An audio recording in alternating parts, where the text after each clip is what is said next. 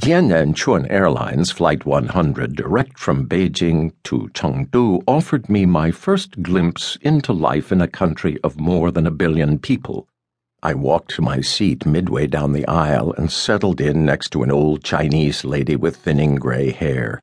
She was munching on spicy chicken feet and silently offered me a bite. I politely declined. She belched in response. Together, we watched the rows fill in front of us. We also watched as a handful of passengers struggled to find their seats.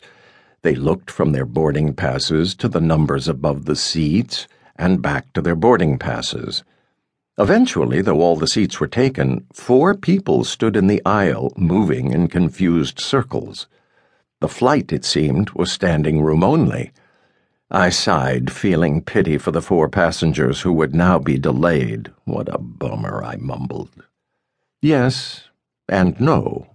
A stewardess guided the four standing passengers towards the back of the plane, where they doubled up with others. There was a bit of grumbling, especially from a petite octogenarian who ended up with a chubby teenager on his lap.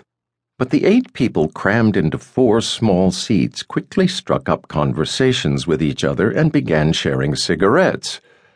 We prepared for liftoff.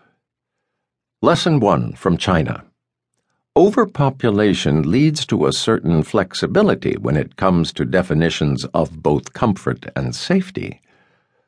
I was one of 57 Peace Corps trainees sprinkled throughout the plane. We were giddy, apprehensive, and fidgety as we imagined the ten weeks of training awaiting us in Western China. It was meant to be an all encompassing immersion in what would prepare us for two years of volunteer teaching. We knew we would learn Chinese. Beyond this, however, we had only vague notions of what was to come.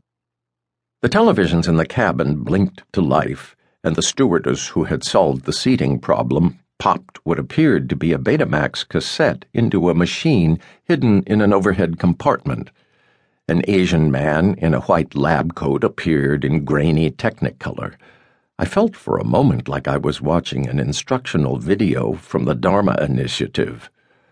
The video was in Mandarin with Japanese subtitles, so I wasn't entirely sure what was being communicated, but the tenor of the video and the images of people panicking during a simulated emergency landing led me to believe that an English translation of the voiceover would have included the following fortune cookie wisdom in case of emergency, accept your fate.